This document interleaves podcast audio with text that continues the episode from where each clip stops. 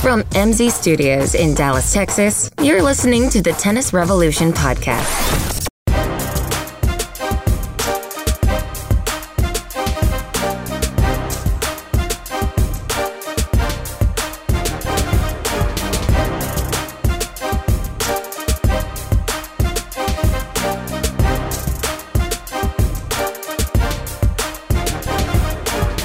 You don't know how glad I am to be back behind this microphone as opposed to another microphone we were both behind recently. And just a little, uh, you know, spoiler. It ain't got nothing to do with you. Yeah. No, I'm happy with you. Well, you like your comfort zone in here, your little cave in here. You have all the control. Woo wee! Welcome back to the Tennis Revolution podcast, not blog. No one has any idea what we're talking about. Yeah, Corey and I recently experimented with don't please don't say it like that. Uh, that's all. Just that's all. please nobody record that clip. All right. Right where we uh, left off. We tested the waters There you- well, I don't know that's any better, but all right. of. uh We really got into some things. Uh we couldn't say anything like this yesterday. No, we went to a local country club in DFW, and uh there was a tournament going on, just a you know an amateur local type tournament, and uh and we uh did the unthinkable. we were behind the microphone. No, we didn't play. No, yeah, that that would be that would be unbelievable, not unthinkable. Um, we uh, we broadcast a match like you know uh, It was like Summerall and Madden. exactly. They both don't do it anymore, right? That But I don't, is- well, yeah, I don't think they're either of them are alive. what? Uh, John Madden's alive? Are you? out no, of that's your right. mind? John Madden is alive. Is is he Yes. alive? Okay, yes. he is alive. He makes shoes now. and video games still. You didn't get the shoe reference. Madden shoot. Oh, Steve Madden. Is yeah. that him? Steve Madden? I didn't know. I, I just knew Madden. I figured. um, no, Pat Summerall is not alive, no, unfortunately. no. but Pat Summerall is not with us. I would take John Madden in the broadcast booth now in any football game. this podcast Compared to who over we me have. this podcast boom um yeah he's 82 There you go. Hey, he was born in austin nice. minnesota You're starting to sound like our show yesterday. he was born, he was born in austin minnesota yeah so we broadcast a local match which uh, you know the opportunity I, I appreciate the opportunity from tex-mex productions as they're called that's not a any kind of uh, you know epithet um, that's the actual name of the company and uh, you know they they are um, trying to find that niche of live streaming matches you know within a certain region uh, but amateur you know so Right. I think they're doing a little bit of soccer too, or they were at one What? time. unbelievable But yes, you can go to Bent Tree Tennis on Facebook and and find that if you're dying to see us in action. let me tell you something if you don't want to, it uh, it feel was a free lot not to. like it was here's what's funny it was a lot like not the experience the, s- the experience in and of itself was wonderful not you but craig bell the, the the team there at tex-mex productions the facility the club's a beautiful club um but yeah the uh the outcome i think from my part reminded me of something i also did this weekend Saturday before we were out there, I, I just was going back and, and trying to arrange all the audio from this podcast, get it organized, Right. you know, clean it up a bit, and uh, listen to one of the first episodes that's uh, the first episode that's available now on our current format. And it was uh, back in 2016. we were both young. Oh, no, you Kids. weren't involved. you were not involved. well, but Chad. we were young kids. Is what I was saying. Uh, it was, it was bad. it was bad. And uh, and uh, and like that podcast yesterday was bad. Well, and it's you like, were pretty good. It was my. No, it was me. It's like I suck. those celebrity audition tapes they have, you know, when somebody goes and tries out for something and then they later become famous. That's you got to start somewhere. Yeah. The most famous ones are probably all the Star Wars, you know, back in the 70s, Right. you know, 75, 76, when they were bringing in, you know, all the, the different would be Han Solos. Right. And then they bring in the actual the, the guy that got the role eventually, which you know you didn't know at the time, right. and they all sucked. It's like, wait a second, how are any of these people? Right. And you even know the guy that Exactly. got it, Harrison Ford. You're watching his audition, and you're like, this is awful. Right. How did he become Han Solo? They didn't even have CGI back then. This is horrific. So what you're saying is we, they haven't found the right person for this show yet, but they're still looking for him. Correct. I'm the Tom Selleck of the that would have. Did he au- audition? I was going to say everybody when you mention Tom Selleck now, it's always about friend. People always think you're talking about Friends. His most famous role, yet he was a guest star. He wasn't No, even a regular Oh, Magnum cast PI, member. baby. Yeah, Magnum I guess PI. that's true. And now there's a new version of that too. So who, That's awful. Yeah. Everything new's awful. so anybody that's under the age of 25, your life is measurably more terrible because all you get are retreads of what we got to watch for the first time. Aha.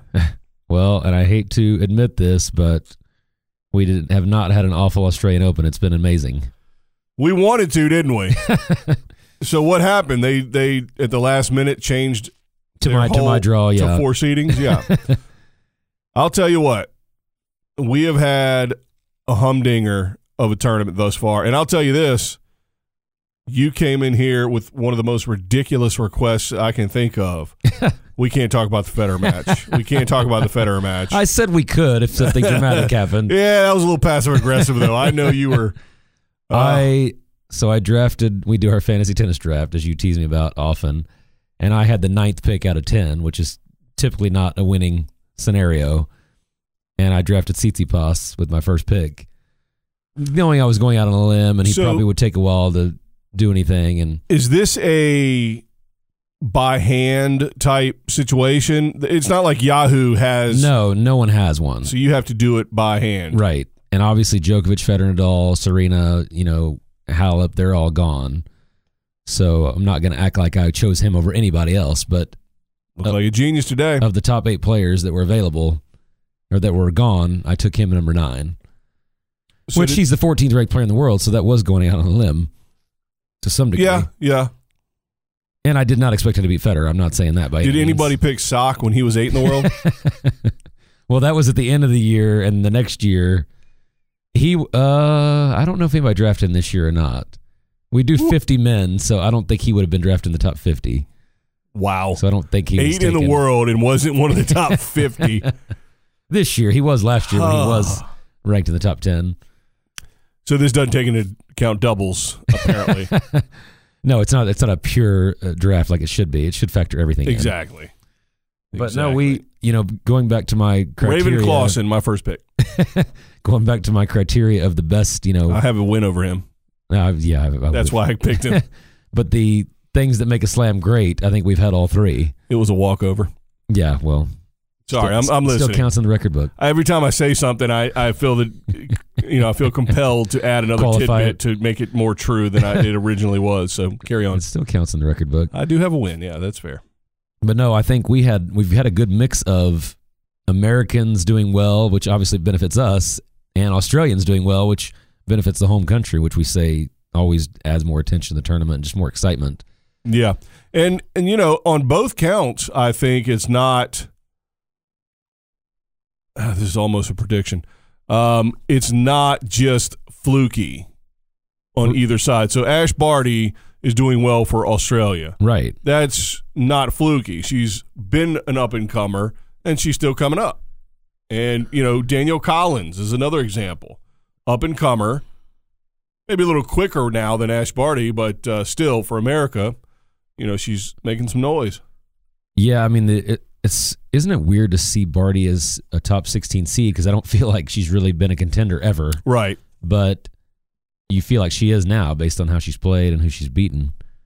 Um, and obviously having Wozniacki out of that section helps, and she's already beaten Sharapova, the one who beat Wozniacki, so it's kind of hers to lose at least for the next round or two. Yeah. Yeah. Hey, but we don't care about women's tennis here. Let's talk about men. No, I'm kidding. I'm kidding. I will say for once, this doggone men's draws is um, you know equal to the task and com- you know competing as far as interest and all the rest of it compared to the women's. Well, and this is one of those weird tournaments where I feel like the lower players are getting more attention than top players. Like Serena, Djokovic, and Nadal have almost been an afterthought in this tournament, even though partly because they've been winning so easily and quickly, you don't get they don't get as much airtime. And so I feel like we're more focused on the Tsitsipas and the Collins and Tiafo and those people instead of the people that are probably going to win the tournament. Well, we might have started the trend, but I think everybody's coming on board that uh, that this next gen group, the lost generation of tennis, really is worthless. And the next next gen, a la Tsitsipas, you know, Hatchinoff, Tiafo, etc., Tiafo, that's the next next gen. And so, Yeah, they've completely If- surpassed them in one tournament. it, well, I was going to say, if Australia is any indication, then I am vindicated. yeah, this We- you didn't, we ex- are you didn't vindicated. expect to be validated this soon, and it's already happening. Although, I mean, listen, it's unheard of for you know the men to compete this late age wise. Right. So every day that they get you know older, seem you know. I don't know if it's want or seems for me, you know. I mean, but it seems that at any moment the cliff is right there, and they're just Right. gonna physically, you know, just because of age, are just gonna fall off the cliff. At some point, But it's I- got to stop. But I think your whole point is that, and we saw it with Burditch against Nadal, is those people haven't been able to push them over the cliff. How good was that match? It wasn't And and and I- fourth round, I- and I zero love- and one in the first two. and I sets. love this tournament throughout. But again, we had Tiafo, potentially Oh, the best yeah. American we've had for the last ten years. I don't think he is, but this tournament he is. They were showing that Nadal match the whole time. Right, It was 6051.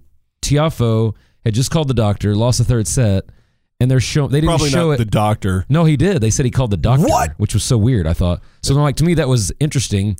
They did not go back to that match until Yeah. 5-4 in the fourth. And- the first 9 games of set they didn't show. And two things, two reasons that the split the split screen. Obviously, we've talked about Yeah. you know in the on previous ep- eps here, but first of all, it's not good to watch. No. because you can't see. It's hard to pay attention, Right. but you can't hear either. Right. And something like that, you need to be in it. Yeah, exactly. I mean, and I hate Directv doesn't give me any money, and I hate so I hate to continue to you know sell them, but that's one huge benefit of Directv is you can go to ch- channel seven hundred four. right. And Eh, now they still only have like four other courts because one of them, one of them, it drives me insane. it's it's a Directv simulcast of E ESPN two. Who So, like, doesn't why do you have E need that? ESPN two Right. that has the tennis channel and also has? I mean, come and on. the DirecTV five court package. Yeah, well, and to me the the split screen is almost like more insulting because it's like okay, this match isn't important enough to take us away from the Nadal Burdish match, but we'll show you both. Yeah, It's like I don't understand the philosophy there. And then I mean, I just couldn't figure that out. I get that it's Nadal, and maybe people turn it on and see Nadal playing and they're interested, but if I turned that match on and saw the score, I would turn it off immediately right. if I was a casual tennis fan. Um, I mean, or unless I just thought, man, I have to see how he's beating him this badly. But if I knew that Tiafoe was going on, I'd like to see the ratings from that DirecTV of how often people are watching the side courts versus the main one. I mean, E ESPN's got to have access to those numbers, I would think, Right. but they don't seem to utilize it. Yeah. It They did the same with Serena match too, though. listen, here's the deal. It's 2019. No, that's all. Uh just stating the year. No, no, no, but there could be a way No, no, no. There is a way to live, you know, what, uh, words. I don't know words. Good thing I'm on a podcast. Live track, Well, that the E ESPN can live Right. track interest in whatever match. Yeah. You know, they could put up a four screen and, and, and Nadal up, you know, 6051. right? You know, Tiafo calling the doctor. Uh, that was Australian, by the way. You didn't know I was bilingual. Um, you know, and then, you know, wh- you know, whoever else is playing the other two matches and put one through four, you know, go to the app, go to E ESPN app and pick which one you want. Right. Boom, E ESPN2, here it is. And quit all this nonsense.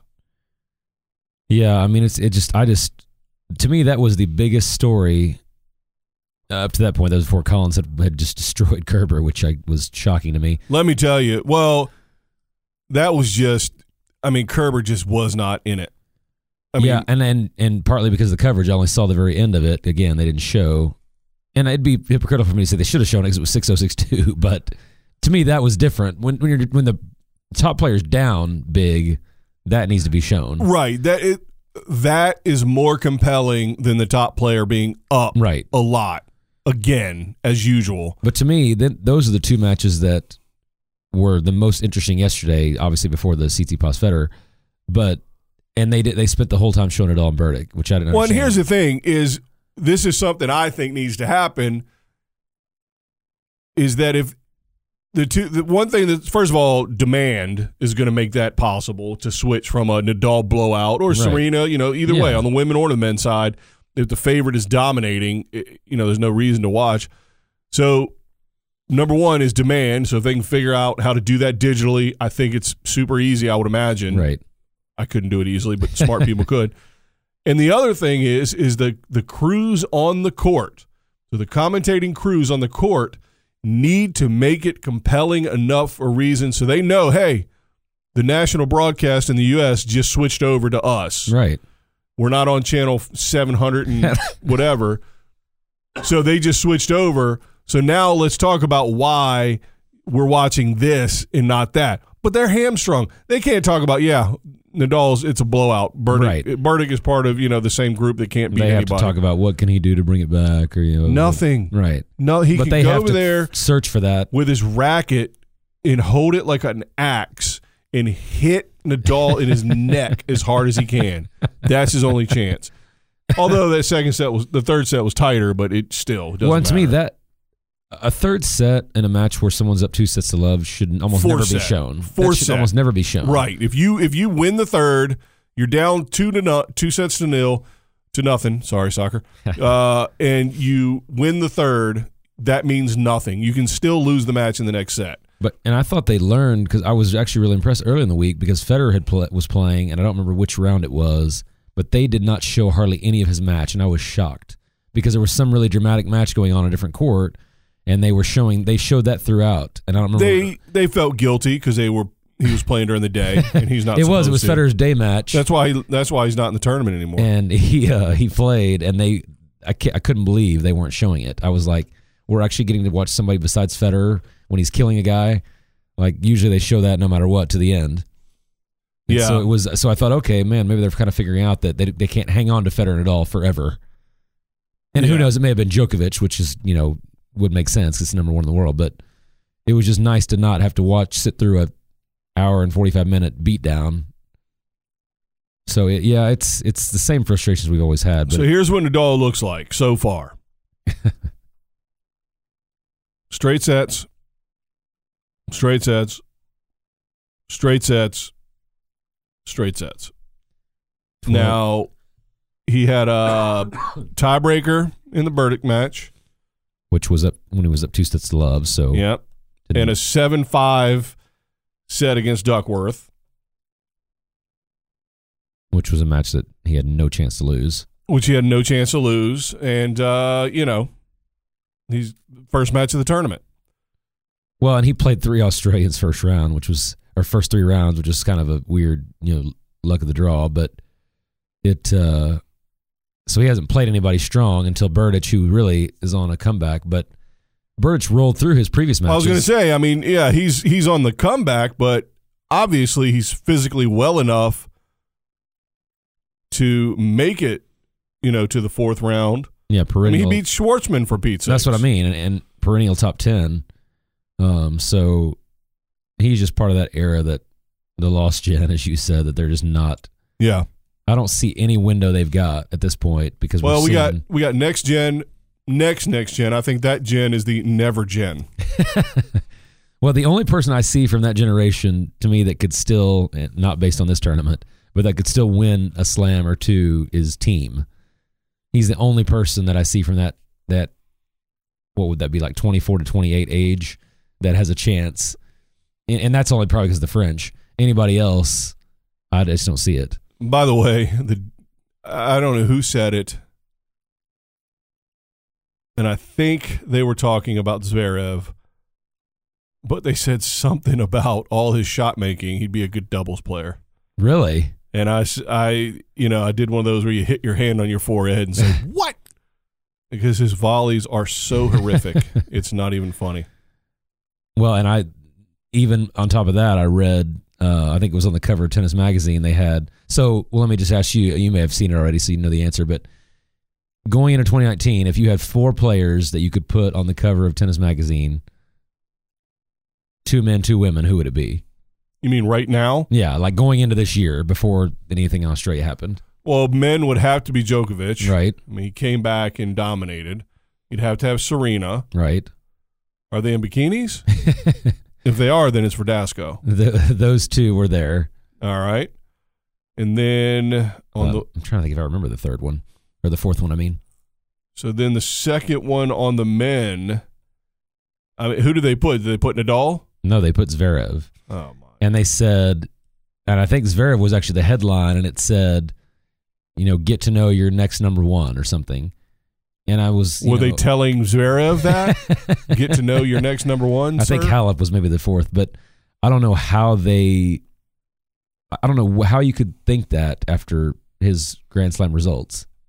And obviously he's playing well here and it's whatever, but it's just I don't understand how you can act like he's a sure thing to be the next number one. Well, the upside is in every Grand Slam, he's got no points to defend. I mean, the only person that has less points to defend is Jack Sock. right. Which isn't helping. exactly. If Lost you're on in that- Australian wild card. hey, best doubles player in the history of the game. I can't. I hope it's him and his partner. I don't know if they're all both still in versus the Bryans. I know the Bryans are still in, but that would be a great. Uh, That would be fun. Doubles and the final. Bryans just work them. but yeah, it, you know, it's. I just don't understand. Like to me, Zverev, Djokovic, and Serena have kind of been non-topics in this tournament, which is kind of interesting to me. Because like it's just been there's been so many other storylines that were interesting. Starting with the Murray is what kind of started us off. yeah, and that, I mean, and that's not a real story. I know That's a gossip I know. type. Ha- everybody's happy because you know he acquitted himself. You know, in the stiff upper lip kind of Right. British way. It's like, hey, you really represented. You didn't quit. You fought hard. You you made it exciting, Right. and you're done forever. Maybe.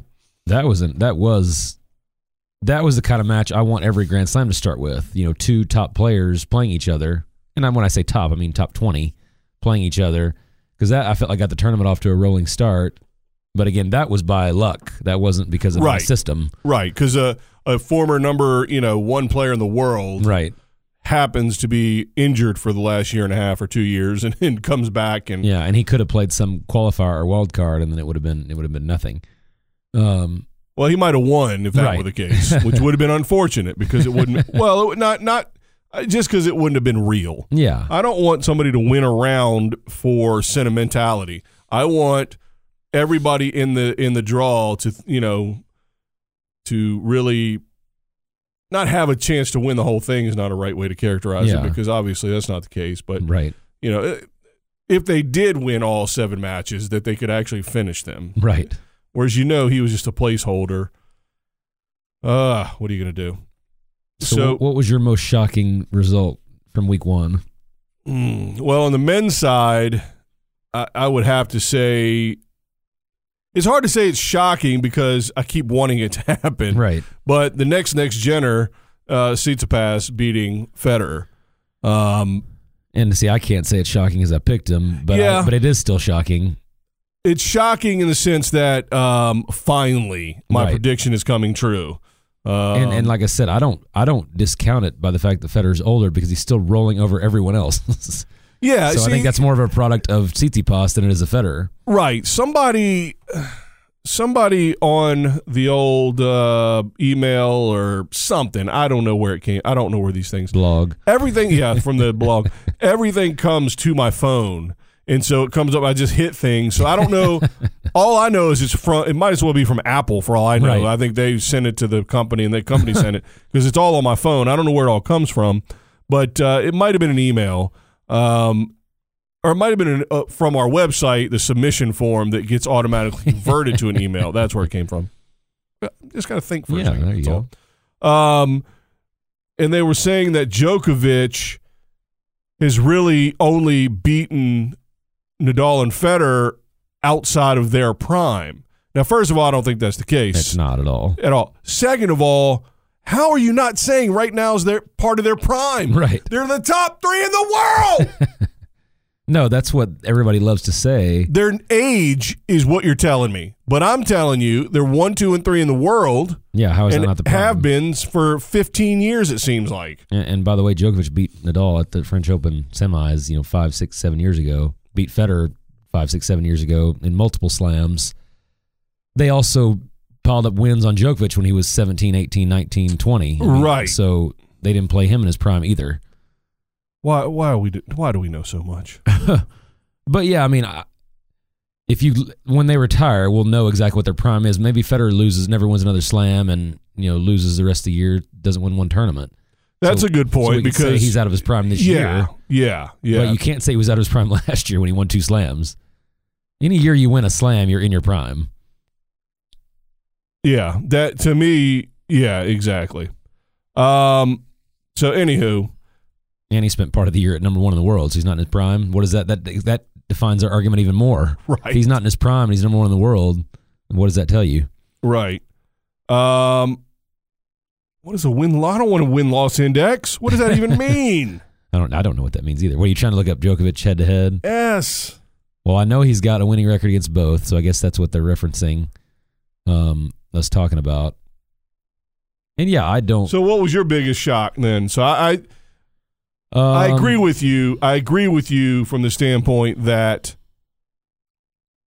it's not shocking. Like how could this ever happen? It's not like I beat Federer, Right, but I- I guess more finally. right. somebody finally, you know. Well, and I for me on the men's, so you, you did your men's one. I'll do my men's one. To me, it's Tiafo, and to me, Tiafo beating Anderson is not a shock. It's because it's one match, but to do that and then back it up with two more matches, that's the shock to me. Right. So I would have been totally, I would have expected him to lose to Seppi or Dimitrov after that Anderson win, and I wouldn't have criticized him for it. I would just say, okay, he got a big win, and then he had a letdown. The fact that he was able to beat three, you know, top forty players in slams in long, difficult matches was really impressive, regardless of what happens in the next round. Right. yeah, Um, yeah, yeah, yeah. So that to me was shocking because I didn't think he was. I didn't think he'd ever be this good, to be honest. And Him- I didn't him, think he'd uh, be this good this early. Him taking his shirt off and doing the LeBron was more shocking to me than anything. Um, Well, and then he, I I- this this is maybe going to sound bad, but I wanted that post match interview to be so much better. yeah. Uh, and and same with Danielle Collins, by the way. She came off to me as a total bitch. I'll, I'll just say it. Wow! Uh, and I I thought that was your opportunity to get throngs of fans for both of them, You cannot be serious! I uh and they just I am taken aback. they just didn't didn't do it. And they even Mary Jo Fernandez after she said, "Well, you can tell Danielle Collins is confident." I'm like, "Yeah." Yeah, she that's- meant the same thing you right. just said. She did. She and- just can't say it on national TV. And- Luckily, nobody cares about our podcast. Incidentally, Roger Federer, the first time they met was in Monte Carlo when Roger won in, in uh, 6 3 Identical score again. Um, so what year was that? That was 06. So he No, beat, they had to have played before that. Roger beat him twice in 06. That's the first two times. beat they him played. twice in 07. So he's up oh. 4 0 Right. on Novak. And what does Novak got to be? Immediately. 19, 20 Well- then? He turned pro in 03. Gosh, so it's amazing they didn't play. Well, but where was Federer by then? He Right. was already threatening for Grand True. Slams. Djokovic turned pro Right. in so you had to start 03. in challengers and all that. Yeah. and so, yeah, so that's not a huge. But didn't Djokovic win the Australian in like 05? I know he won one and then didn't win any for a few years. Yeah, he beat Songo. Yeah. Um, So he- but, so but still, he was- Rogers up four nothing on him out of the gate. You can't tell me Rogers not in his prime. Right. Definitely his prime. He goes up 4-0 in 06 and 07 and that's when it starts to change. Uh, Novak beats him in Canada, and then Roger beats him, then Novak, then Roger, then Novak, then Roger, Roger, Novak, Novak, Novak, Roger. You know, so now it's it's been going back and forth. So Right. there's no doubt that it's been pretty even Steven, Yeah. except for right at the beginning. And now, you know, l- as of late, obviously, jo- Djokovic has had the upper hand. I mean, because Roger turned pro in 98, I saw five that. years. Same year Tsitsipas was born. And he's six years older than Djokovic. So Yeah. it's only fair that they're obviously going to turn pro about that time Right. apart. So, um, Yeah, and I think if you, it'd be different if Roger was like you, like we talked about floundering on the tour now, and you know was 30s and 40s in the rankings, and the, you know, well, that- put it this way even if right now is not his prime, right, he was certainly in his prime when Djokovic was winning. right, And to be fair, the first, you know, so anyway, I, you know, yes, of course I'm right. to say most of his wins are when Federer was not in his prime is pretty ridiculous. right. So certainly some were, obviously, but um, not enough to say it's not indicative of. And again, the fact is he's top three in the world and he won two Grand Slams last year. Right, Unbelievable.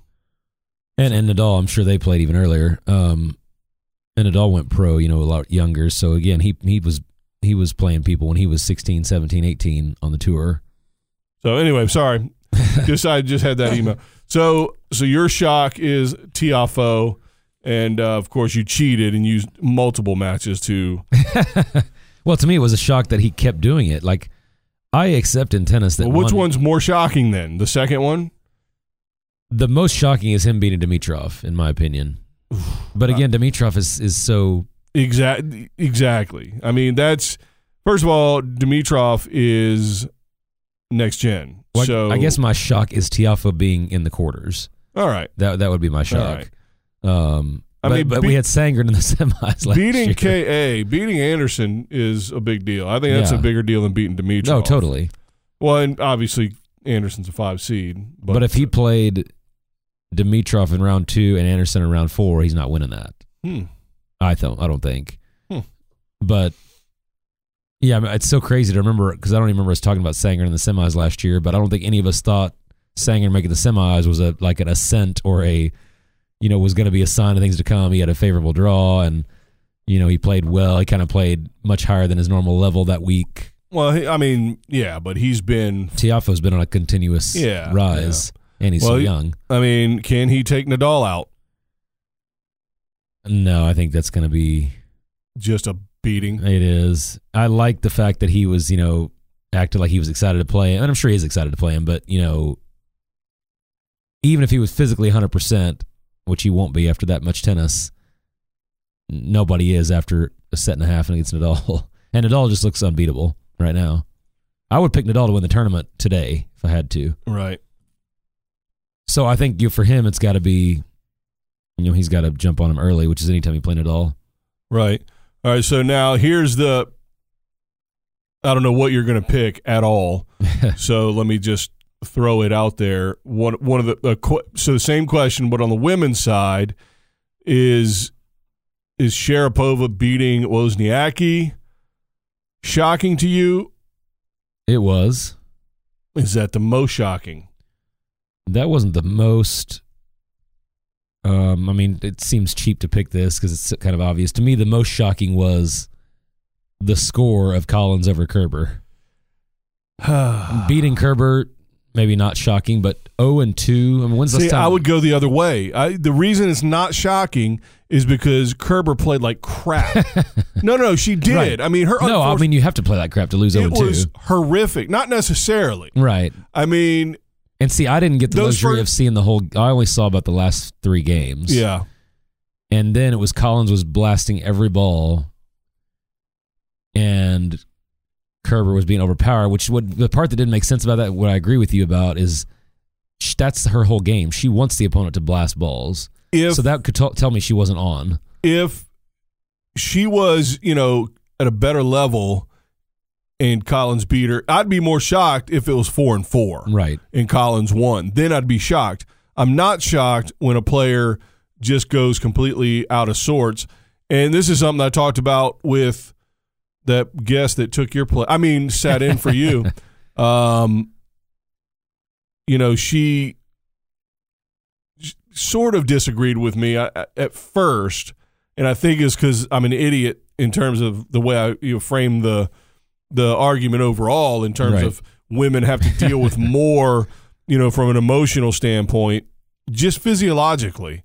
Um, and so you see a little more of players taking walkabouts, as Right. it were. Um, Well, but to me, like the way I look at it is going into that match, that that was the most shocking outcome. So watching it, it's not shocking because you're Right. seeing it happen. But, Right. But, So I'm- it- what I mean is going into you it. click on the There's draw. no way I could have thought that. You see that score and you're like, whoa, how did that happen? Then you go to the match, you watch, and you're like, oh, well, that makes sense. well, that plus the fact that she had never won a Grand Slam match going into well, this. yeah. Yeah. Um, so you're talking about somebody who's never won a Grand Slam match beating the number two player in the world 0 and 2. I guess that's why it's not shocking from my standpoint, is because I watched how Kerber played. Right. And I've seen on more than one occasion top women's players go away in terms of their emotional control. Well, Sharapova lost nine games in a row in her match, yes, Oh. that was Uh, not good. and then almost won the match. Um, and again, emotional control is not a term I use referring only to women's tennis. It's because I break the game down into three parts physical, mental, which is strategy. So, physical, obviously, is your condition, Right. but also your technique, your strokes. The physical, you know, can, like me, physical, my strokes are beautiful, condition, not so much. But then you have the mental, which is your strategy Right. you know how you manage different shots what you're trying to do strategically with against the person um and uh, you know strengths and weaknesses all the game plan all that kind of stuff emotions are how you handle the pressure And that wa- the the one thing I did like about the Collins post match is I I truly believe that she strategizes for every opponent, which to me sounds silly, but I think there's a lot of players who don't do that. They go in there with a plan of how they play, and they're going to just play that way and react. But I mean, she said, you know, they said something, some question that you know they're never going to answer truthfully, but they said something like, you know, what do you think about playing your next opponent? And she said, well, I've got to go back and sit with my coach and see what our plan is. And to me, it was just interesting to see that there's actually going to be a different plan. And I could see a different plan in this match as opposed to when I've seen her play before, which I thought the fact that she can has that versatility was a Well, compliment. i would imagine that if a player has their coach on site or even not because you know telephones work these days um that if she's got her coach on site or can contact her coach, I, I think that's probably going on more than you think. I think the difference is looking at which player does what and what their options are. Right. Well, what I mean is, in all- Hollop can't do a whole lot more That's than what I she's mean. doing, but you know Sharapova can. Right. Sharapova can hit big. She can grind a little bit, and she can come to the net. right. Um, But wasn't it Nadal ever changing his strategy based on who he's playing or even he doesn't need to. that's yeah that's what I Because- mean. I think because she's the under raked player. I think people get caught up way too much in that idea that I really have got to come up with some secret plan on how right, to beat this playing player. the other person's weaknesses Or you just look at it and say, hey, I am better. And so now the way to manage this match is I have to maintain my level. I don't care what the other side of the net's doing. And Yeah. in college tennis, to me, that's really the biggest thing because you're playing so many different people so many times and then they all they all graduate and disappear. Right. And so some coaches I've seen some coaches with strategy, you know, with like notes on players and all Right, I that. know. it's I, I think that's you know, who knows? I mean, listen, it, it may work.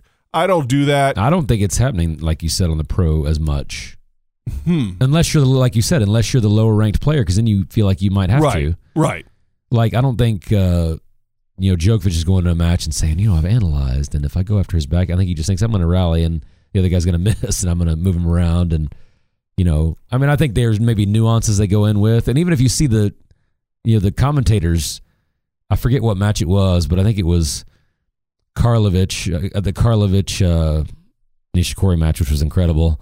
And they said uh, Karlovich's strategy was to play short points and attack the return. I'm like, you Really? could pick a hundred different opponents, Really. and that would be his same strategy. Right. So that's what I mean.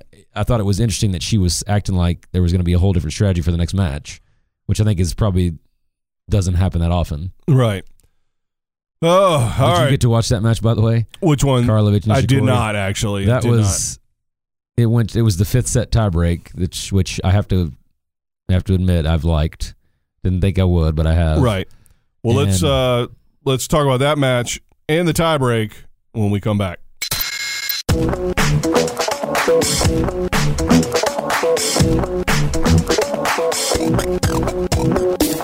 It's time to join the revolution. Go to our website, tennisrevolutionpodcast.com, to get the latest episodes, email us your questions and comments, or give us show ideas.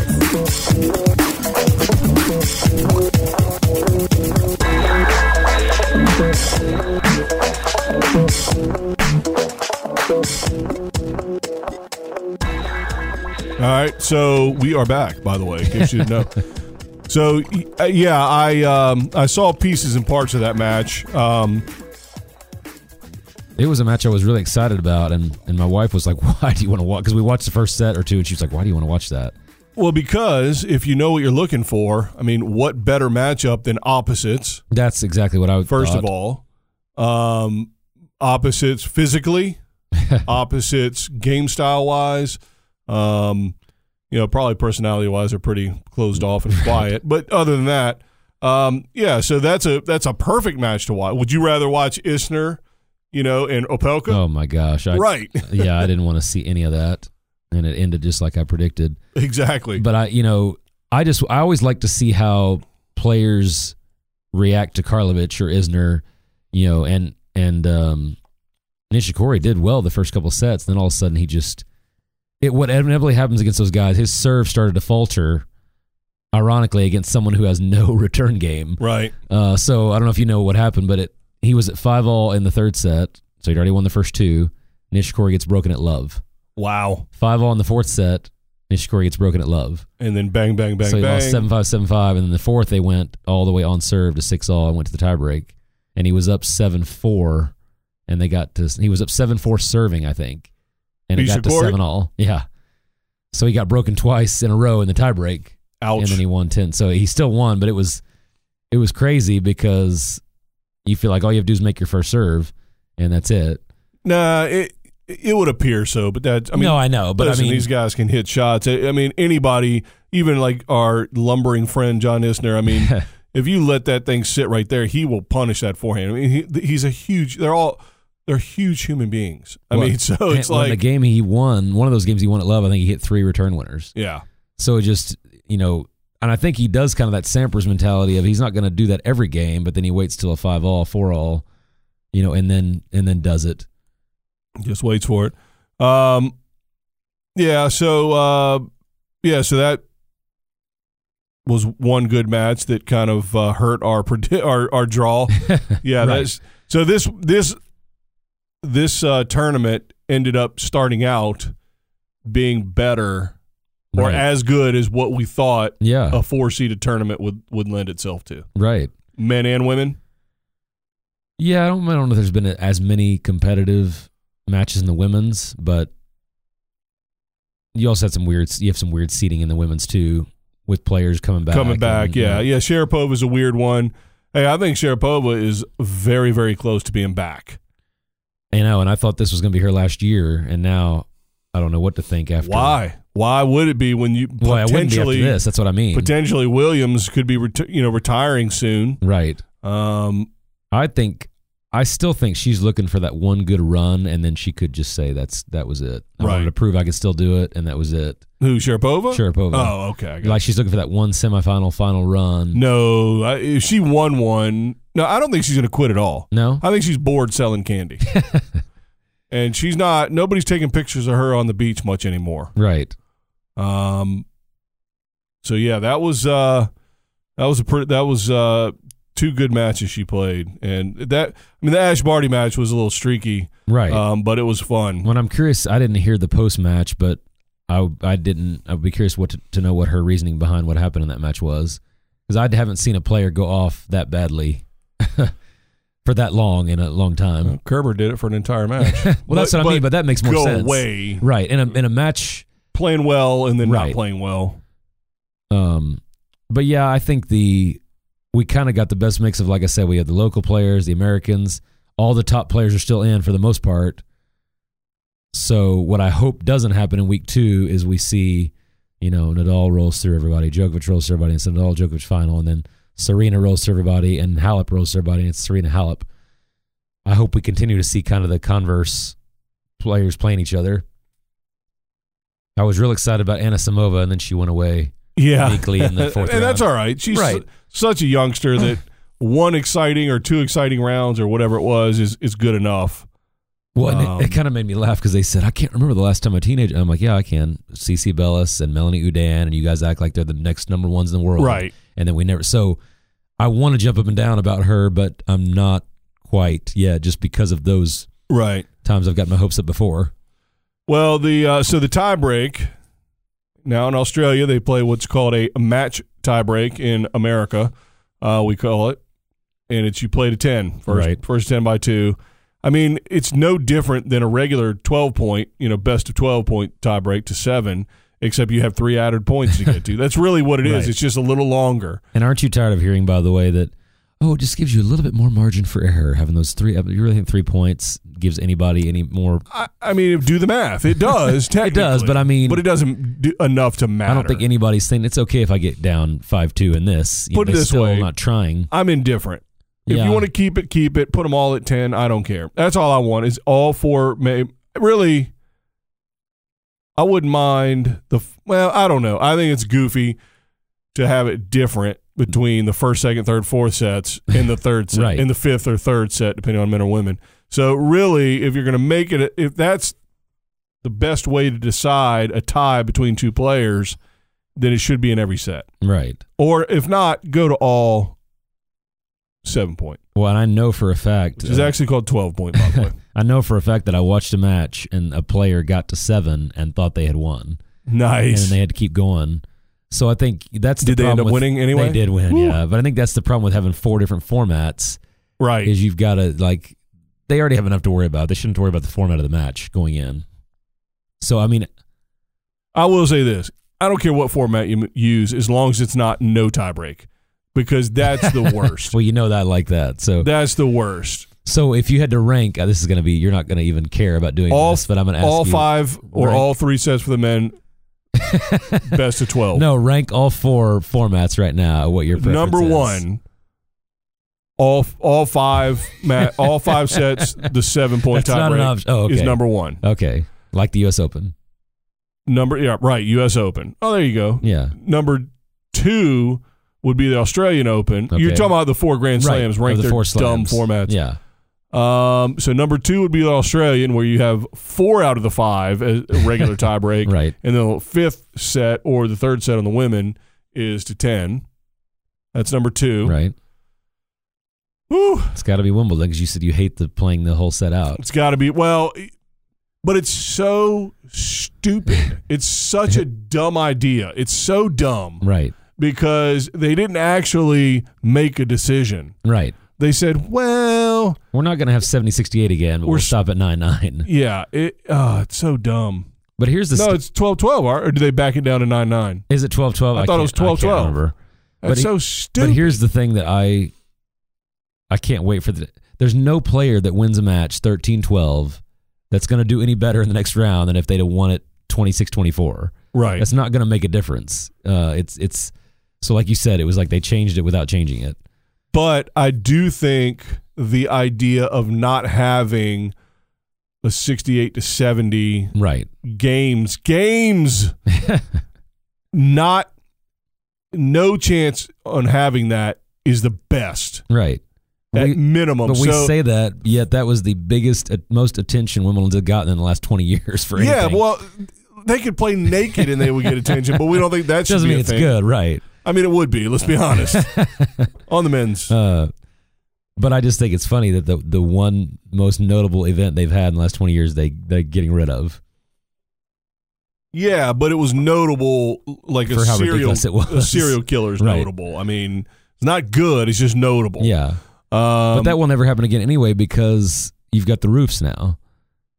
So it's like that's they're getting rid of no, the something. score will still happen. Right, which the is score. absurd. but I don't think that score would have happened if it was one day, because somebody would have collapsed. That's a or, good point. You know, that's what I mean. If it's all in one day, I don't want to kill anybody though either. Of course, and they got that stupid curfew too. So I guess Yeah. it still could happen. Right. So anyway, I so I guess Wimbledon has to because at least we're not going to have a 70-68 finish in games in a See, fifth I, set. I think my this is this is gonna sound terrible. My masochistic reason for saying this, but I think those players deserve to be punished for not being able to break an opponent. to not be able to make one stinking so return. if you can't break someone, you deserve to get punished in the next round and get crushed. Um, so I don't know that. I don't think. I'm just saying. I've That's a said great this, point. To be honest with I've you, said this before. Imagine if we get somebody, he's been trained since he was four, and he hits 175 mile an hour serve. He could win. He could make it to the finals of a Grand Slam just by winning tie breaks. Is Yeah. that what that, that is that what we want? yeah, He, he cannot do that why not? if he has to break. That will that will not. He will never make it to a Grand Slam final. Assu- like meaning that's the only part of his game. He's got some crazy grip he's created where he can serve it and nobody can return it, no matter what. or he's seven foot two. Yeah, well, that's what I mean. Yeah, whatever re- the thing is, Why isn't Dirk Nowitzki on the pro tour? but that would just be he played tennis at a good level, and he's seven feet yeah. whatever. I think this actually helps those people, and I would rather have a format that hurts them than helps them. I don't want to reward somebody for having one shot. So you would like to see all four Grand Slams go to no tie break in the fifth. Yes, But why not? So that and that's the that only is the argument rea- you always use that I can't really and that's the only reason. refute. That's the only reason. Is why change the rule in one set that you have in every other set. No, no, no, no. To stop a seven foot two guy from winning when he has no other skill but serving. I wouldn't say that's the only reason. I still think that Number one reason. Uh, I mean, the number one reason is related to that, which is that you should have to break the person's serve to win. I see. which you don't right now because you could win seven six seven six seven six. Right. um, yeah, I just think that's a part of the game that no different than win by two. You should have to win by Right. two to win, well, you do two points. right? We've determined, but within twelve games in that set, you're equal, and we've we've Right. also determined over five sets that you're equal. Even if you won the first two 6-0 and lost the second two 7-6, for all intents and purposes, it's equal. Right. you both have two sets apiece. And then the fifth set, you did it again, six all. So you're equal. Uh, we just got to figure it out. Who's better? Yeah. Flip of a coin. Who's better? Did you hear the long, uh, the little round table they had with all eight commentators, coaching versus non-coaching? I already know your stance. First on of it. all, that was horrendous. It I mean, it was was. just not. At one there was point, no structure in it whatsoever. well, at one point, Cliff Drysdale mimicked what looked to be the chicken dance, where he was like, you know, he had both hands up to either side of him, and he was like, you know, closing Yeah. his thumb to his fingers, like, you know, you know, yapping. Right. the talking sign. It looks like dun dun dun dun dun dun dun dun dun dun dun dun. Chicken dance very big down here. They like to do that. They do that about once or twice a slam. it cross seems talk. like Just everybody was talking, and and Cliff Drysdale was like, "Shut well, and they up." kept introducing. They tried to introduce like four topics in like five minutes, and it was like they didn't even give people a chance to talk about the first topic, and then they tried to go on to the next one. They just need to focus on the matches at hand, and if they want real in depth conversation, where do they go? Where do they go? Right here The tennis revolution. to our blog. What annoys me too is they they'll do all that, and then they'll go out in the court, and it'll be five all in the set. I'm like, we we were listening to you, and we could have been watching this set that's gone to five all. Um, you know, they I don't I haven't figured out their system. Well, their system is their main court centric. Right. So as soon as that match is over and they're getting it all ready for the changeover for the next two two people, they oh okay, well nothing else is going on. Let's the main court's done, so who cares about you know two top twenty players Right. battling out somewhere else? Well, and what's funny is you know the main court there is not always the match that they want to show because like a lot of those Australians got that main court Yeah, and they don't want to show that here because there was one night where I was like, why are we not watching Rod Laver? And then I realized it was, there was some Australian playing there that they assumed we wouldn't care about, and so they were showing the second court and didn't even hardly reference the fact that there was a match going on on Laver. So now that always changes the second week because there's only so many Australians left. I think there's only one left, which is Right. Party. Um, but still, to have one left, you know, for them is, I'm sure they're happy. We've got more Americans than we normally have. yes. And here's the thing. The the TV coverage is just a symptom of what everything else. It's like Federer playing all night matches, literally all night matches last year. It there's there's there's this over I mean compensation is not the right word, but you know, just fawning over these top players. Right. The seeding already gives them advantage, which we talked about. Yeah. That's number one. Now you have some tournaments, you know, just kowtowing to these players, getting bigger than the game, and it Right. drives me insane. Well, they already have the financial advantage of being able to afford more s- coaching and Staying where they want, Right. s- coming in weeks in advance to get ready for the, you know, You know they get all access to all the practice courts, Rod Laver Arena. Exactly. They're not letting Tiafo go practice at Rod Laver Arena. or or maybe, but the lower players certainly not Right. even lower. Maybe who knows? But anyway, it drives me crazy when you get to a tournament. Everything should be exactly the same for every player within the confines of the actual tournament. Right. So, in other words, once you step onto the grounds of the Australian Open, you are a nameless, faceless player. You should have a number on your back, and nobody should know who you are in terms of how you're treated. And we haven't talked about that much, and that's that is one thing that really has upset me about Grand Slam tennis is that there's there's a lot of favoritism going on. Now, to me, if you're the Australian Open and you put all of the Australians on the main courts, the reason you do that is because they hold more seats Right. and more people are going to want to come see their their countrymen. I've got no problem with that because that in and of itself is not an unfair advantage. Right. Now, what is an unfair advantage, which I heard, where did I hear this? It might have been on the tennis podcast, um, our arch The nemesis other the other blog. the other blog. Um, it might have where they talked. I can't remember. You know what? It might have been on the Body Serve podcast. Actually, I can't remember. Either way, it's one, one of those two because it's the only two I really listen to. um, they they said that the wild card. It was the Body Serve. The wild card situation is an unfair advantage for the for the four countries that have Absolutely. Grand I've, Slams. al- I've always thought that. Well, you're a genius. You said that actually before. I Yeah. just discounted it because you said it. But the fact that the U.S. O- so the U.S. Open has wild cards as a tournament. Right. The USTA runs it, and the USTA thinks they're the development arm of all of American tennis. Yeah. They're not, or if they are, maybe that's the reason we're in the state we're in.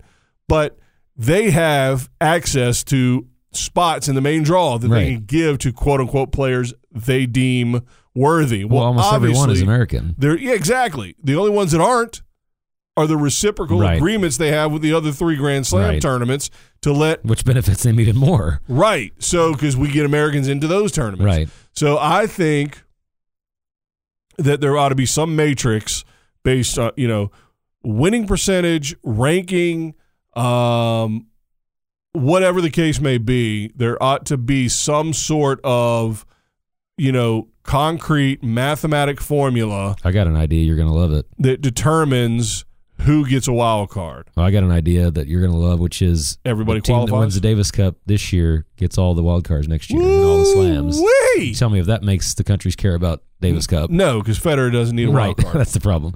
The best players don't care because they're already getting them. right, that's the But worst idea I've ever heard. Maybe of. you make it a five year deal. You know, make it if you win this year, you get all the wild cards five years from now or whatever. Well, the bottom line is we have to have a shift in the fact that the actual tournament itself right. is what matters. The game of tennis matters more than Federer.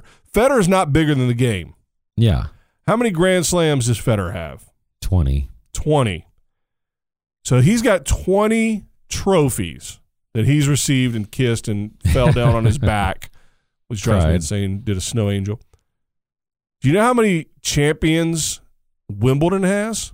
132. They There you give out go. one every year. Right. They've got 132. Just men, you mean? yeah, just Yeah. men. 132 champions. How many women? Well, I would assume similar. Probably not. I would assume that because at some point it doesn't matter. Right. My point being is uh, we were talking about Federer. So Yeah. Serena Williams whatever. we were talking about Federer. He can't win a Wimbledon. Well, I guess in 2019 he might be able to. Yeah.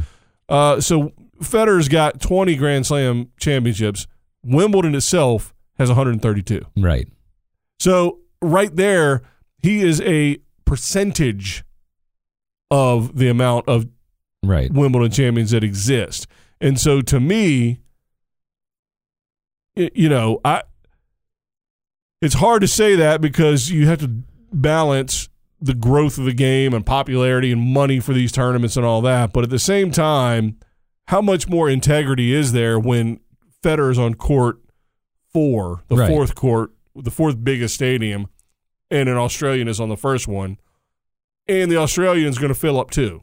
Well, and I'll, you know, relate it to something that happened to me recently locally, and I don't even know if I talked to you about this, but I went to have a to uh, coach a ladies team to a match, and we shut up the club, and the club said that I wasn't allowed to warm up the team.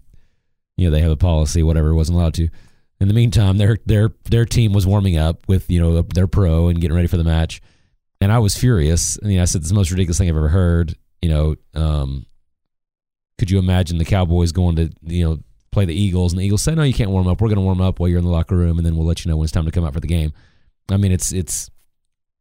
And to me, that's what's happening in these matches. You've got a court that's got a roof, it's got Right. shade, it's got your temperature control, it's got all these different Hawkeye, which the Australian Open finally got on every court this year.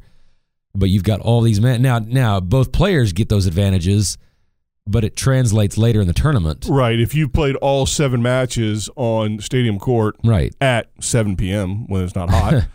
yeah. So I just think they lose sight. And again, there's n- there's no argument from me that a tournament needs to be able to shift players around based on attendance Right. and popularity in terms of ticket sales. But beyond that, or instead of using that as a crutch to give the best player ever whatever they think he is, Right. you know, all this cush treatment, it's got to change. It's got to stop. And wild cards is a great place to stop. So how how would we determine who gets wild card? Because the tournament itself, and that's a pretty, you know, long standing Right. you know process. I mean, you are the tournament director. You're in charge of that tournament. Right. But you can't keep you can't keep Roger Federer out, can you? Yeah. So why can you let a number 300 in the world guy in? Well, I was going to say, I mean, should wildcards even exist? No. Why isn't it just the top 128 players? I would say a tournament so like golf has tournament exemptions. Um Well, the one thing that golf, injury is really Right. the, the main thing. but the one thing that golf does for the majors is that, like, if you've, I think if you've won the Masters in the last 20 years, Right. you get in automatically. right. Ob- Obviously, for tennis, we don't want you know Roddick coming back and playing Well, this Open with- this year. With although I do. golf, you can't have an unlimited amount of people. right? So True. 124 get in, but that doesn't mean there's only 124. So if Jack Nicholas wants to play, he can play. Right. And it won't bunt the 124 guy out. Yeah. Well, so and- they'll have, if it's 124 and the only exemption guy that wants to play is Jack Nicholas, they'll have 125 guys in Right. that tournament. Um, Well, and I was going to say, and you a sort, could- and never mind, Michelle, we would have something to say on that. but you can have a wild card tournament, but how's that any different than qualifying? It's not. um, because then you could pick you know scrubs to play the one you wanted to Right. get in. So maybe you open up the qualifying that many spots. So the maybe hmm so you've got that many qualifying spots and maybe you have to go to the how would you determine maybe you- you go to the ATP for the men, the WTA for the women to determine injury wild to determine a wild card. So there are no wild cards, Right. but you can use a qualifier spot as an exemption in the case of Serena coming back from her Right. baby, uh, you know, Murray coming back from his hip. Well, and for that they already have protected ranking, which makes them qualify for the tournaments anyway. Well, some. Right. But if if you didn't, if Serena was They out didn't for Serena. Yeah. longer, or if, if she was out longer and, Right. and her exemption passed, you know, f- so or there's frankly, if I mean, well, I don't know. I was going to say if some truly you know great player came back, eh, you know, and deserved to get in, but again, they should have. They had to come back sooner. Sorry, you should have played some of the some of the warm up tournaments and proved that you deserve to be in it. Yeah, but I mean, I think there are certainly circumstances that uh, would allow you know allow themselves to you know be oh okay wow yeah this makes sense to have because we want Serena in this tournament Well, I think what you're saying is there's clearly players that get in every slam that didn't deserve to be there. Uh, Correct. and I think we like Sock did lose to a wild card, but he was also a wild card. So we had wild card versus wild card in the first round. which One is of kind those of dumb. players won the, their mat, got into the second round by beating a wild card, And what was I talking about last week? We should have one whole section where it's Right. all wild cards. and so but that's kind of so that's kind of ridiculous that both those guys got you know rewarded for not being good enough to be in the tournament, you know, to qualify for the tournament. yeah, so qualifiers should be randomly placed in all the spots, and there should be only wild cards. Should be rare, ex- rare circumstances where the gu- the quote unquote governing bodies of the two tours should make the decision. Yeah, I mean, I think if they chose the wild cards, that would make much more sense. Of course, the tournaments are going to argue, well, we need it to be the local because that draws you know the attention and draws the fans. Not at a in. Grand Slam. No, Absolutely not at a grand. no one's Matter of going fact, to see American Wild Cards. Not at a tour level event. right, Below the tour level, yes. or just give them one. You get one wild card. Do what you want with it. You know, they right now they get like ten. Now I don't know how many they control. They have those reciprocal agreements and all that. But yeah. but I know they at least get four or five. I think there's eight total. I mean, So you have three reciprocals and then you have five. they should get rid of it. They should just get rid of it. No wild cards altogether. Yeah, I mean the only the only time it does make it more interesting for fans is if, like I said, somebody comes out of retirement or somebody you know, comes in, and then it's it is a it is a point of interest. But again, if they were good enough, they should be able to pass whatever qualification process you know there was. Unless they weren't cleared to play until, No, that I understand. you know. So there are that, that that's why I say there but I I'm think saying that- like Connors when he came back in in the nine ninety one and Right. played. But again, he may have just gotten back from injury, like you said, a week before. I don't know. So yeah, so that would be a way more fair scenario, I think. Well, remember Ivan Isevich was the the wild card winner of Wimbledon, but that was again an injury situation. Right. So I again, I do think there can be circumstances where That's what I'm saying. I don't think you can get rid of it completely, but it definitely shouldn't be country based. That's I think your main point. so no hillbillies can get. oh, you mean oh, I no got tennis sangren. Uh, you. That's not right. um, but anyway, so our I did do our simulated draw, which we hadn't talked about yet. Yeah, you were hesitant to talk about it, and I kind of stayed away from it. But uh, No, jump I on don't in. mind. Jump on in. I mean, I think the advantage I have is that I can, you know, advance the seeds through regardless. But but the whole point of this was that would it destroy the draw to do it this way or not? Because you're always hoping that the best players advance for the sake of the second week. Well, and the fact that it worked out doesn't change whether ours would have worked out or Right. yours. I'm gonna I'm gonna make you take the blame for it. Um, yeah, because meaning if the seeded and- player lost, it's going to destroy the draw regardless of what format. You Well, use. we've also definitely seen it not work out in years past. So just Yeah. because it worked doesn't mean it's fixed. But yeah, right. I just so I just advanced the quarters for the men. I've got Djokovic, Anderson, first quarter. You know, two top ten players. Well, so all right, we'll go ahead. And, yeah, yeah. All right, go ahead and go through that. And then I've got Zverev and Edmund. So Edmund's number 13, so he had a, a little bit easier path. And then Team and Federer and Nadal and Chilich. And so again, if any of those players lost before that point, which they obviously did in the real tournament, that can happen anytime. But what it- what I'm saying is the potential quarter was still really high quality, just like it is now. Yeah. So here, so we have Djokovic is in, and he's playing the 15 seed. Right. The two seed at the bottom is in, and he's playing. You know, he was. We're talking about in the fourth round or the quarters. Quarters. Oh, okay. Um, so TFO, so the two's in playing Tiafo, Right. who obviously upset two seeded players, including the five. So So, he would have had to beat Zverev in my draw to get to the quarters. Raonic and Zverev. it just made him come to the net. um, and then you have Tsitsipas, who's the fourteen. Yeah, and he in my particular draw he had a, he had, would have had a tough path. Right. Well, he had a tough path anyway. And the other the other quarters aren't decided yet. Right. But so yeah, what you're seeing is it, it doesn't the, the element of luck still separates the top players enough where you're still going to get high quality, you know, round of 16 quarters semis.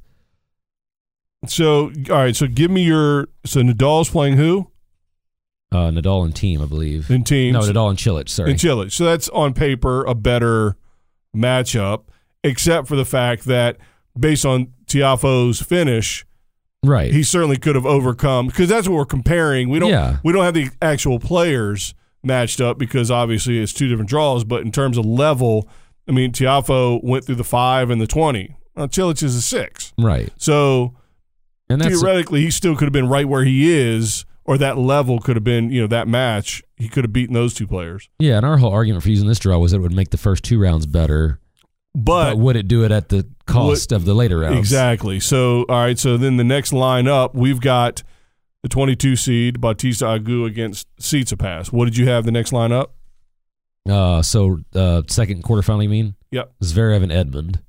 Technically, it's a fourth quarterfinal because it's on the bottom. But oh so, right, right. So, so- the- yeah, so you had Edmund and who, who And else? Zverev. And Zverev. So Edmund was 13 seed, which he lo- ended up losing first round in the actual tournament. right. But So- again, I just went based on ranking here. So we got a 14 and a 22. So both seeded players. Right. And again, Chilich was in that. So Chilich on paper should have made it Right. and played Federer. So um, Federer Chilich versus whatever yours was. I mean, actually, I mean, yeah, Chilich Federer's better. And But- I only had, but I only had one top eight player that didn't make it. Based on this, Oh. is what I mean. Right, right, right. So that's it. Didn't it didn't destroy the draw? Could it mathematically work out where five, six, seven, eight are all in the Right. same quarter? Of course. yeah, yeah, yeah, yeah. But- yeah, that's tricky. What are the odds that's going to So happen? what do you have? So you who do you have? No, Djokovic playing in the fourth round. Anderson? So he's playing Anderson, which is a better than a Medvedev Right. on paper. But again, Anderson lost in the real draw. so right. That's out Uh, of but he our also control. lost to somebody who's in the quarters. Right. So, um, so then who do you have? Nisha Corey in that next. I've got the other other one I haven't mentioned is uh, Team and Federer. Oh, so team and Federer. So Federer is in the fourth round also. Wow. And then what about that Raonic line? So Zverev's somewhere else, so he's in. Well, yeah. So I've listed all mine. I've got Novak Anderson, Edmund Zverev, Team Federer, and Nadal Chilich. Those are my final eight. I got you. And so that's that's uh like I said, seven of the top eight. So one of the top eight players got screwed by having to play. Djokovic and Nishikori had to play each other in the round of sixteen in mine. Right. So he gets a worse. So one basically one of the top eight players got a worse draw than he would have normally. And this is an uncharacteristically good draw Right. right now. Yeah. All right. How about the wo- the woe man? so I've got Halep and Muguruza. Well, let's start at the bottom because it was already done. So your two seed, our two seed was Kerber. Right. and she is out to unseeded Collins. So Yeah. So I had Kerber and Kvitova in mine. And so obviously if Kerber lost, ironically in mine, Collins had a terrible draw. but she, you know, did beat the number two player I in was the going to world. say so who knows? technically she had a terrible draw here. She actually would have had in mine, she would have beat Muguruza and Ostapenko just to get to the uh, round of 16. All right, so that bottom quarterfinal is Danielle Collins who beat Kerber, so Kerber wouldn't be there anyway. Right. Um, and Pavlia Pavlyuchenko, Chen- Chenkova. Good lord. She's And been the up and comer for five years. yeah, and then Ash Barty and Kvitova are the next one up. So in this draw, they're the eight and the fifteen. So Right. who do you have in the second from the bottom quarter? So whoever the top, oh, second from the bottom. So that would be Wozniacki and Streetsova. So that's kind of my dud quarterfinal that I've got. Because Streetsova was the highest seeded person in that area for me. Yeah, but Wozniacki, you know, I mean, if she would have made it, she would have been Right. And so no matter what draw you do, you could have two unseeded players because Right. people beat people. I mean, Well, we do. I mean, we have Right. two in the same match in the Right. bottom quarterfinal. So, you, I mean, for Americans, first of all, the fact that Stevens lost to Pavlyuchenkova changes that for America, but I don't think it changes it for anybody else in the world. Nobody cares about Right. Stevens outside that she's the five seed. yeah. Yeah, I think that it, that's actually a shame for Collins because now that match will barely even be talked about. If it was Right. Collins and Stevens, that would have been Huge. a feature. I mean, they'll show it. He, it'll be the first match on probably you know, tomorrow on Tennis Channel, but it won't be nearly as big as it would have been. All right, so the next one up, we've got the two seeds. We got the potential Svitolina and Osaka meeting in the in the s- uh, the the second from the top quarter. So who do you have from the second from the top quarter? I've got Osaka and Serena, which obviously would be a big match. Yeah, that's a really big match. Although for I think for the main the real draw it would be Osaka and Serena in the semis, which would be more beneficial for the tournament. They'd rather have that in semis than the quarters. well, and that's Serena's fault for being the 16 seed, right. not the tournaments. Um, in either case, so really, it makes it makes more sense the way you did it because Yeah. she is the 16 seed. All right, so that's a that's a gangbuster of a quarter though. All right, Right. And who do you have? So you got Halep, Yeah, I've got Halep and uh, Muguruza. Muguruza. Okay, Uh, and again, that's you know they they they have Muguruza, Pliska. uh, They, I mean we, the actual reality um, is 18 and 7. So Yeah. Uh, Pliskova and Muguruza to face Hollop or Williams. Right. And so, yeah, it worked out, you know, the That actually works out worse because if, if they're trying to keep the best players away from each other, having Williams seeded 16, you know, puts Right. her in that spot to play the one yeah, in the fourth round. so, and I think the way they're doing it now, you know, why wouldn't they? Because like we've talked about, giving the top players an advantage. Why wouldn't you reseed every round if you're going to do that? Like they go to that extreme. ooh, Um, and that's fancy. I mean, but if they're going to do that, like that's basically what they're doing already. Why wouldn't you take it all the way to the end? Ooh, that is fan. Or, you know, maybe the first three rounds, Right. or the first four rounds go through like it is, and then reseed. Right. That is fancy. because maybe you lose two of the top. Because like right, like sometimes it works out where, well, like in this instance, I think Djokovic and aren't Djokovic at all in the same half or no? I, don't know. I think they are. I'm off the men now. Here. But like it, it, it, w- it. What I mean by that is many times it works out where one semi is really no, Federer and Nadal. they were, Yeah. but once sometimes it works out where one semi is really interesting, and one is not. You'd rather be able to separate those two players in the second week if you could, knowing that your tournament could be over in the semis potentially. Huh. I'm just saying, why wouldn't Well- they, why wouldn't they do that? Is what I mean, Right. If that's their intent, right? then right. So I think So from doing it our my intent, way makes more sense. yeah, yeah. if you're gonna if you're gonna worry about you know integrity of the draw and competitive balance and all that, if you're gonna work on you know do favoring the best players and getting the best matches at the end, you want to do what they're doing, Or do Right. what- And I'm telling you, this four seed situation, the only reason I would say eight is because we have a big three. right? So the the next grouping downs keep them apart. Yeah, But when when Federer and Djokovic, well, actually, if it's just Djokovic and Federer and Nadal retire, Delpo out, you know, he'll Right. retire. Chilich may. Then why wouldn't we have just four? Because who, well, one of the slams is going to 16 this year. I can't remember. I think it's Wimbledon. I sure hope so. Uh, so I mean, 16 I It's can better. understand. it's better 32 I never understood why they went to it to begin with, because that one to four ratio. just to keep and to keep better players in longer. I guess, yeah. But I would, I would like to actually do the research on that. I mean, you know, I'm not going to, but to see if it actually. you would like somebody call in if Right. you've done the research on but I that. would be curious to know if it's actually made a difference in the top 16 seeds staying in the tournament longer once they went to 32 versus 16. Right. I Right. bet it hasn't made much of a difference. right. This is one of the best turns I've ever had in terms of seeded players. That's the Same other in. thing. We're comparing the the draw that is actual, you know, and done the way every other Grand Slam has done it for the last Right. however many years. This just happens to be one of the best draws with the best results on the men's side anyway, and we're still pretty comparative. I'm I'm hard pressed to Comparable. think of a first week of a slam as good as this one. This Which- one or yours. Well, right, which makes me wonder what week two and how it can live up to that. Um, because there's been just been so many things to talk about, and it makes me poised for a letdown. Unfortunately, in the second week, Right.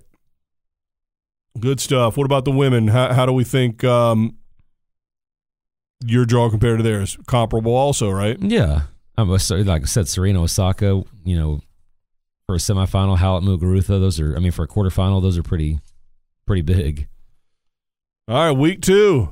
So that's really the thing I'm looking for is is comparing the matches now and how they match. You know how how the quality is. Right. I mean, because Kerber playing like she played is a, a huge letdown for any tennis fan. Because I don't Right. want to see I want to see Danielle Collins win, but you know she could drug every opponent she has before you know put a little something in their drink and have them all groggy Right. and beat them the same way.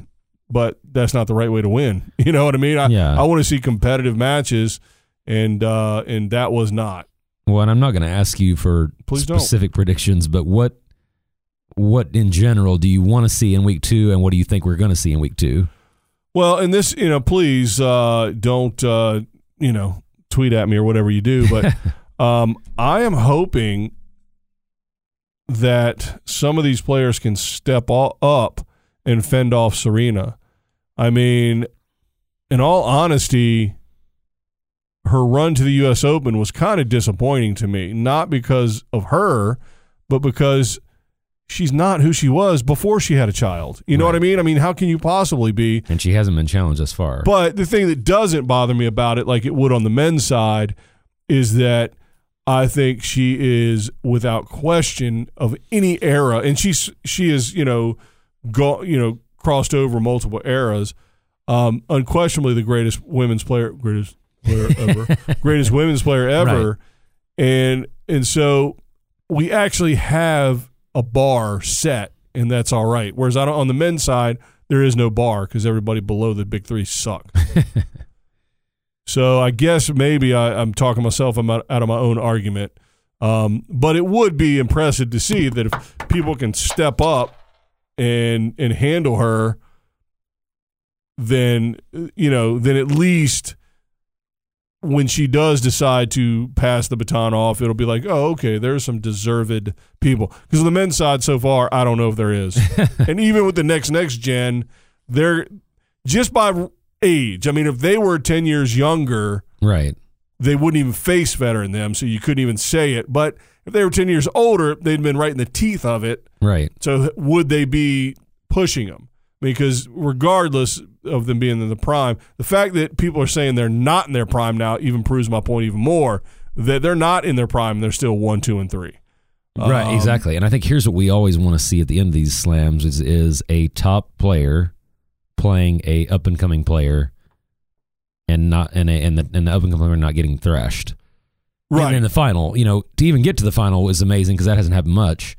But could you imagine if we had a?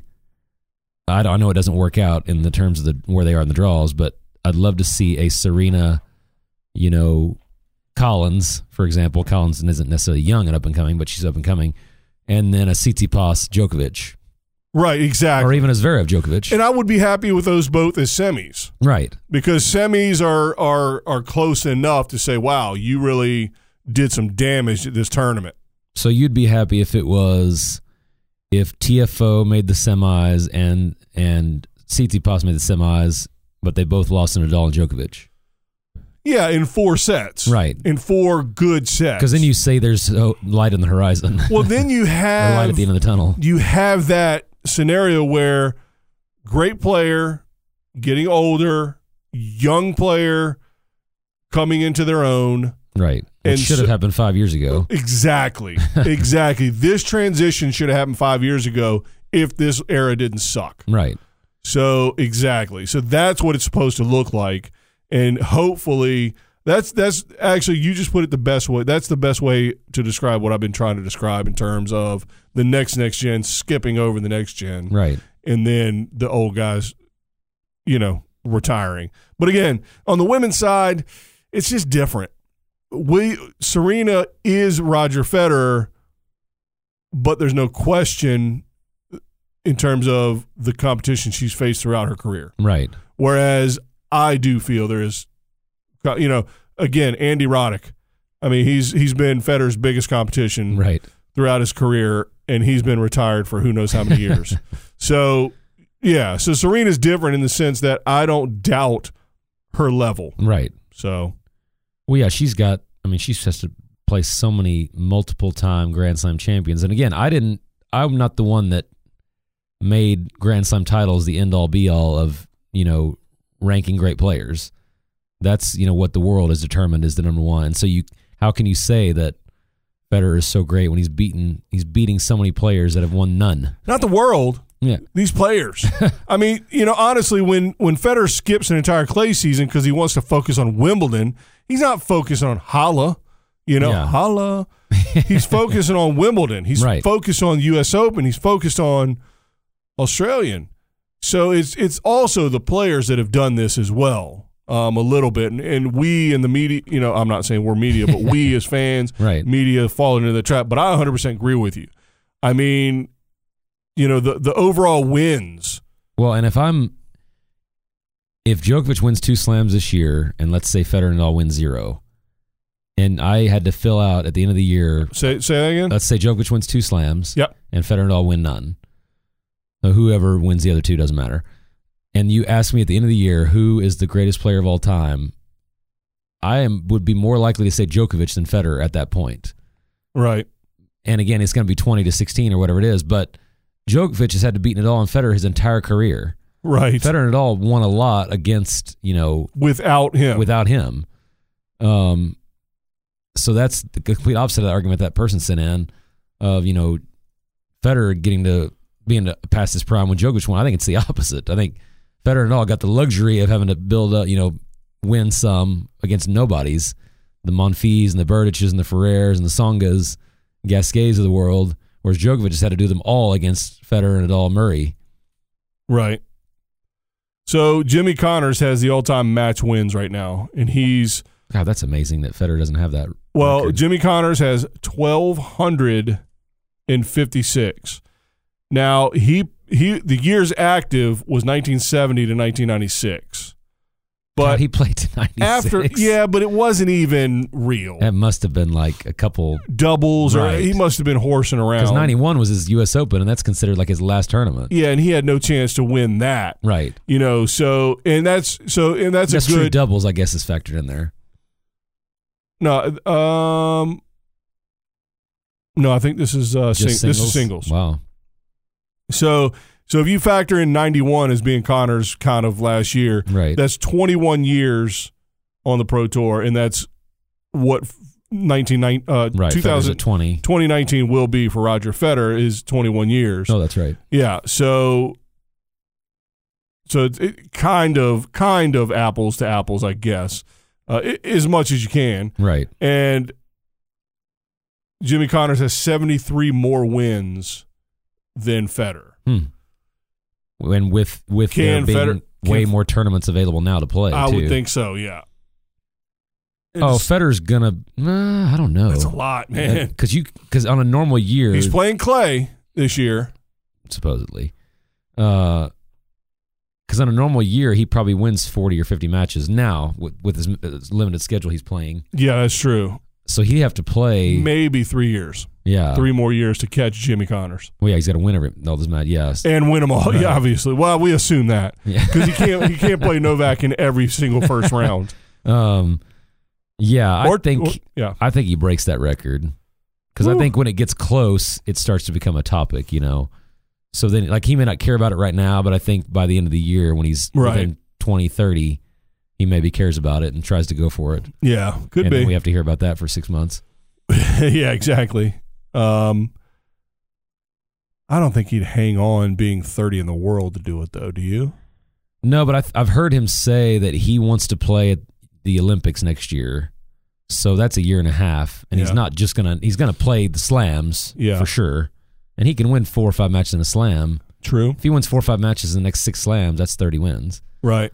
So he's halfway there, and you know he's gonna play Indian Wells, Miami, those kind of things. Right. Yeah, and he'll definitely get out into the third round of those minimum. Right. Interesting. All right. What a varied day in terms of topics. but good stuff, though. And uh, man, glad to be back in this studio behind this mic. I was. I was awful. Let me apologize to all the people that listened to that broadcast. It was not good on my part. You did It was- fantastic. it was wonderful. Craig, Craig did well. I was horrific. but hey, like I said, compared to my first podcast here on the Revolution, I think it's gotten better. Maybe the fans don't think so. But and we were sitting inside watching, you know, d- pretty good level of tennis on a terrible weather day. So that's true. It was- At least we didn't have to deal with uh, the gale force winds and the you know wind chill below freezing. yeah, if that was an outdoor broadcast, I uh, Oh, I would have quit tennis. I would have I would have applied to become a basketball coach that's right. indoors. So anywho, all right. Um, I guess that draw technically was your corner, huh? That was. I like it. Are you taking Serena to win it here? Tw- SW24, as Brad Gilbert would say. No, Nope. but I am taking Djokovic. Oh, well, we, yeah, we're both taking Djokovic. We know. All right. Well, that. Oh, wait, one last thing. Oh, Lord. I got to ask this question they asked, which I didn't think was a, I thought was an easy decision. They said if you could choose two things to pick, this will be my short and corner. Would you bet on Not allowed to bet. the big three to win all four slams or anybody else to win one? Isn't that exactly the poll question I put out months ago? No, I thought it was Djokovic to win all four. Yeah, but what's the difference? Well, the, I mean, Well, you know they've copied us on that, and they copied us on. They're using UTR rankings to predict matches. Did you see that? yeah, that, They're So listening to the we're- show. we might might not officially be in control of pro tennis, but behind the scenes, obviously, That's we know right. who's driving it. Um, yeah, I, my I, no, no, mine was even more difficult of a choice: a Novak Grand Slam, so he wins all four, Right. or a next Jenner winning, or next anybody not in the big three winning. oh, see, I didn't realize yours was anyone but the No. big three. Yeah, it wasn't Nadal or Federer. Right. It was Djokovic Grand Slam or next Jenner. And, be- Oh, so- next gen. Well, see, that's- so, that's a no, no, little no, no, different. no. Four and below the Okay, the okay. world. So not so Novak Anybody. all four Yeah, or anybody except the big three. and Win did one. we say we said Novak, didn't we? I did. Yeah, Yeah. and that's what they said on. if you're TV. smart, you would say what I said. That's what they said on TV. They said they would sooner pick the big three to win all of them. Who asked that question? It was either Cahill or Goodall, um, one of the one of the foreign accent. That's it, man. But they uh, and they agreed with us. And but again, they can't say what's because everybody else sucks. They're saying, oh, because these guys are so Right. great. Yeah, exactly. Um, and that doesn't I'll even- change with I'll- Federer being out. That doesn't change your I've already conceded that it's a combination of both. I've already conceded that the big three could be right. arguably the greatest ever in whatever order. But I'm also saying that the rest of the field is weak. Nobody else wants to say that. But I'm saying having Federer out of this tournament doesn't change your No. because Tsitsipas isn't beating Federer, Djokovic at all. Right. Uh, even beating two of them would be amazing. Well, um, if um, man, yeah, Djokovic. Nobody's beating Djokovic. That's all there is to it. I don't think I see Nadal and Djokovic as a clear. I mean, pick to go to the finals right now, and I'm not seeing anybody Yeah. that can stop it. All right, we need to get out of here. People are going to see how long this thing is and just throw their phone in the garbage. Um, all right. Well, that was a good little tidbit to add at the end because it basically made me right. Um, so I'll take those anytime. So nothing else. That's it. Fantastic. Um, I got great news. This is a real tidbit. We've got a new place you can listen. Uh oh. and you'll never guess where. Your basement. No, the Walkman. we are now after much consternation and cursing at my computer, we are now on YouTube. So you just go to YouTube and search Tennis Revolution and we're like the 15th thing that comes up. but we're there. So you can go to YouTube. There is no video, so you don't get to see Corey's dashing good looks. Um, it's just we converted the audio to a video somehow. Um, and again, I don't know how. so Tennis Revolution into the search box, and we're the third thing up. There we go. Moving up already. So the, tell all your friends, and everybody has access. Everybody uses YouTube. Not everybody podcasts. Just That's 'cause- true. just because you're listening out there doesn't mean anybody else cares about what you're doing. Uh, podcasting is still kind of a, a s- underground kind of thing, but it is Well, on it's YouTube, the future. you can use pretty much any method to get on YouTube. That too, exactly. So check us out on all other forms, but spread the word. Please spread the word on YouTube because the bigger YouTube gets, the more it'll feed itself, uh, and people will listen and view and do all the view technically, even though they're only listening. So Can we compile all our views from every different medium we're available on now? no idea how. I, I can't. I think we're up to the billions now. I can people. barely hit record on this thing. so, all right. So that's it. Do all the things you normally do. Spread the word on all the different uh, formats. Oh, the bag. I got to pick a winner. I'm going to do that next week. I All wanna right. give the little, you know, nobody else is tweeting out that picture anymore. I might resend it one more time. Australian Open wrap up show and There it is. the giveaway. that's it. Remind me next week. So that's it. So until next time, thanks for joining the revolution. Bye, guys.